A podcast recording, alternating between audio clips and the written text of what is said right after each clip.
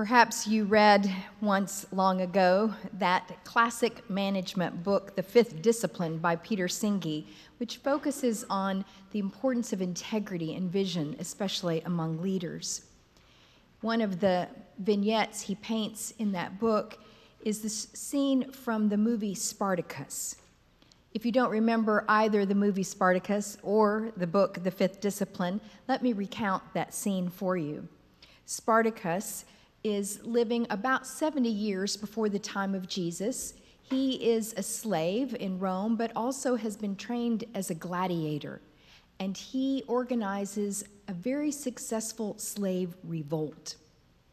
Twice, they are successful in challenging the government, but eventually the Roman legions squash the revolt and they are all imprisoned.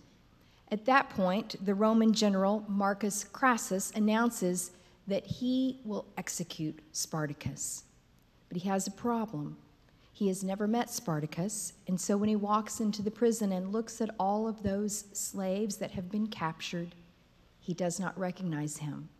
And so he speaks to all the slaves, saying, "You have been slaves, you will be slaves again, but you will be spared your rightful punishment of crucifixion by the mercy of the Roman legions, if you will just hand over to me Spartacus." And immediately Spartacus rises.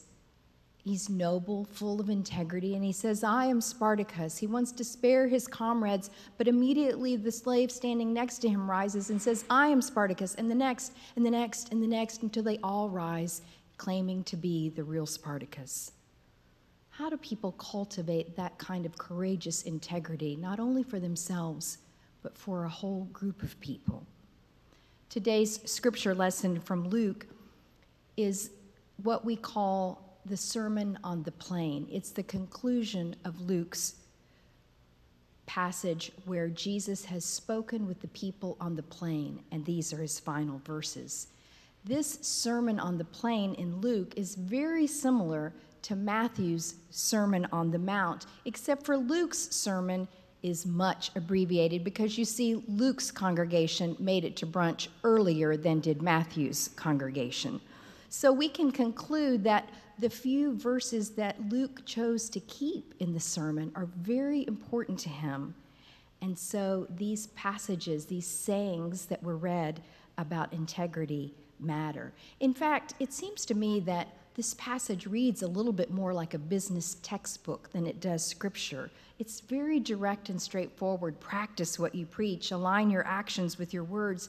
Jesus speaks to the congregation that day directly, saying, if you want your house to withstand a storm, build it on solid rock. And everyone knows that a good tree produces good fruit. And don't you dare try to take the speck out of your neighbor's eye when you've got that big log in your own. Jesus confronts those who gather to hear his sermon, calling them very directly hypocrites. And hypocrites is a word from Greek theater meaning to wear a mask or to be a stage performer. And so Jesus is saying to the gathered community that day that we're not to be performers, we're not to be pretenders. Rather, we're called to live lives of authenticity and integrity. But boy, we fail. You read the headlines, you know about the political scandals, about the business leader failures, about the sins of the religious establishment. You know that one who advocates for civil rights also wore blackface, that one who advocates for women's rights also abused women, that one who seeks to enforce illegal immigration also hires undocumented workers, that one who preaches fidelity has been mired in affairs and cover-ups of those affairs. Sometimes it's just impossible to keep up with the latest scandals. There are so many coming at us so quickly, but actually, we don't have to read the news in order to know that we fail at integrity. If you're a parent, you perhaps have had that experience of teaching your children about the evils of sugar and then them asking you, why are you drinking that Coke? Isn't that mostly sugar? Or if you're a teacher, perhaps you've had the experience of your students correcting your grammar. Or if you're a manager at the office, you watch your own ethical conduct, knowing that your employees are watching you. To be a hypocrite is to be blind to one's own flaws, and all of us are to some extent. William Sloane Coffin once said, "Christians are always the best argument against Christianity." We all have moments when we are simply play acting or going through the motions of being a Christian. Rabbi Jonathan Sachs illustrates this human dilemma of being unable to gain perspective on our own lives. And he quotes that philosopher Ludwig Wittgenstein, who once said that the aim of philosophy was to show the fly how to get out of the bottle. And the philosopher recounts how a fly becomes trapped in a bottle and searches for a way out, but repeatedly bangs its head against the sides of the bottle until it dies of exhaustion, when all along it simply needed to look up. Sometimes you and I are like that fly. We just can't see a way out. We don't have the insight we need to reflect on our own lives, our own situations, and so we keep running into the same walls. It is so hard to see the log in our own eyes. It is difficult to become people of integrity. Jesus suggests that it begins with our hearts.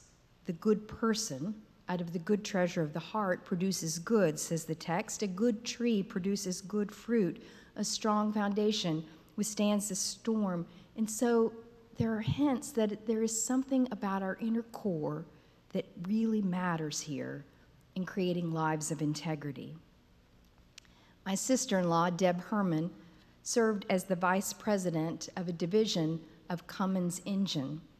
It was a Fortune five hundred company at that time, and when she took the job, she had exactly six months to complete a very important assignment. She had to learn how to completely take apart an engine and put it completely back together perfectly. Everyone in the corporate office had to complete this task. Cummins Engine at that time had customers in one hundred sixty countries, ten billion dollars in sales, and it was profoundly shaped by its president, J. Irwin Miller. J. Irwin Miller became involved with Cummins when he was just a young boy, and he was acquainted with a man named Clessie Cummins, who had been their family's chauffeur. Clessie was tinkering around with engines in their garage. He eventually started this engine company, and I can just imagine J. Irwin Miller as the C E O of this company looking back and remembering the humble beginnings of just tinkering around with engines in the garage. J. Irwin Miller, who was a very strong business leader, was also a leader in the Christian Church Disciples of Christ, our denomination. He was a leader, especially in Indiana, but all across the United States, as he helped to found and was the first president of the National Council of Churches. In that role with the National Council, he represented congregations across this land who were working together to enact civil rights legislation in this country. In the book, Doing Virtuous Business, we are told that J. Irwin Miller did many things to align his actions with his beliefs, with his faith. For example, in the nineteen thirties, he supported the formation of a union at Cummins Engine, which was an anathema at that time. And in the nineteen seventies, he closed a plant that they had in South Africa because the regime there refused to integrate the workforce. Even after he retired, he risked controversy by helping to advocate for his company to provide benefits to domestic partners of their employees. Over and over and over again, he chose justice before profits. But how do people develop that kind of integrity? I mean, integrity, really, it's the conventional wisdom, isn't it? And I suppose that the conventional wisdom is that in order to develop it, we should simply try harder. Frankly, Jesus in this passage does not give us the how-to. He doesn't really tell us how to do it. But we can look not just at Jesus' words, but at his actions for clues. When Jesus offers these lessons on integrity in the corresponding Gospel of Matthew, he is standing way up top on the mountain. Matthew wants the reader and the listener to see Jesus as the new Moses, as kind of a new set of Ten Commandments being handed down, ways to live. But in Luke, Jesus comes down from the mountain and stands on the plain, because Luke's concern is not for us to see Jesus like Moses, but to see Jesus like us, one of us, among us, Jesus coming down on our level.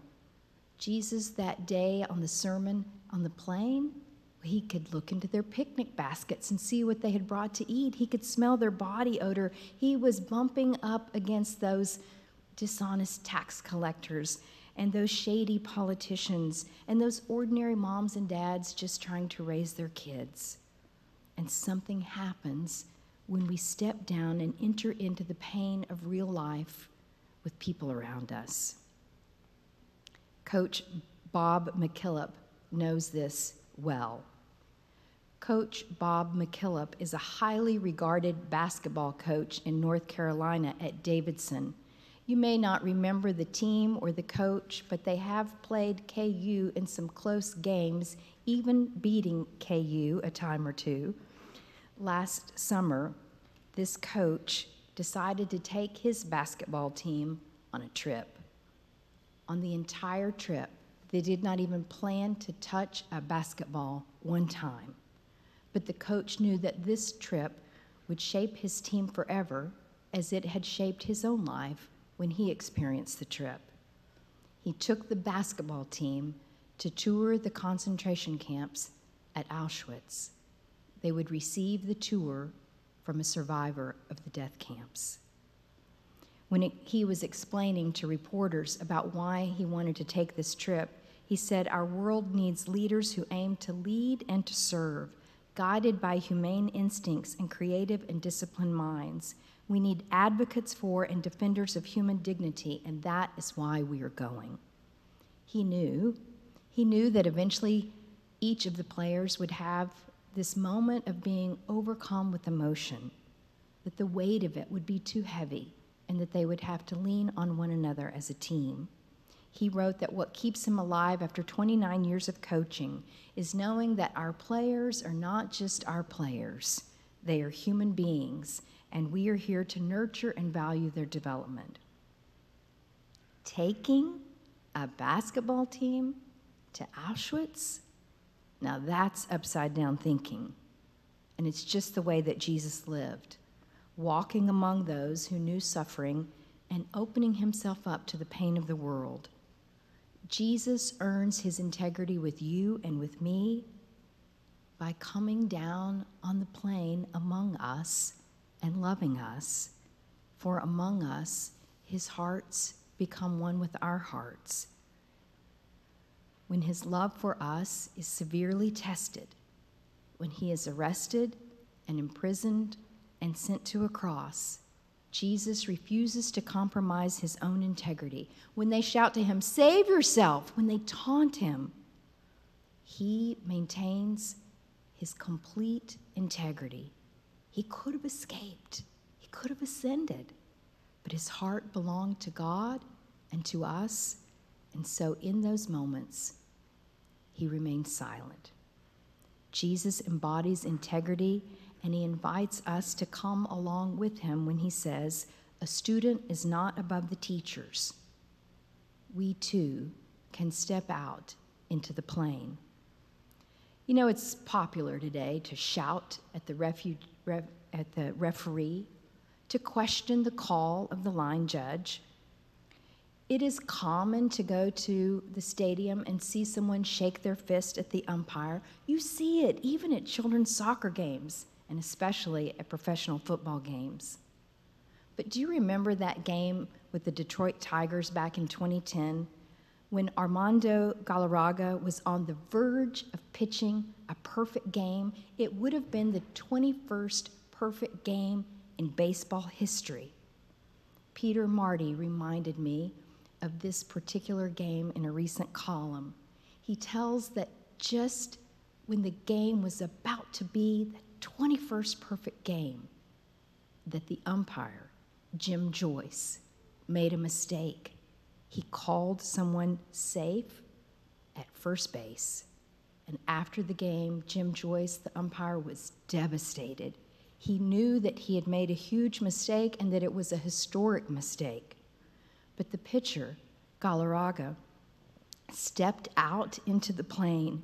He hugged the umpire. Both men had tears in their eyes, and they both agreed that all of us fall short. And the two men wrote a book together called Nobody's Perfect. Two men, one call, and a game for baseball history. Humility is the gateway to integrity. Sometimes it's illog- illogical. It is not exactly the conventional wisdom. But there on the plain, amongst the reality of life's brokenness, our hearts are changed. Our lives, too, are turned upside down.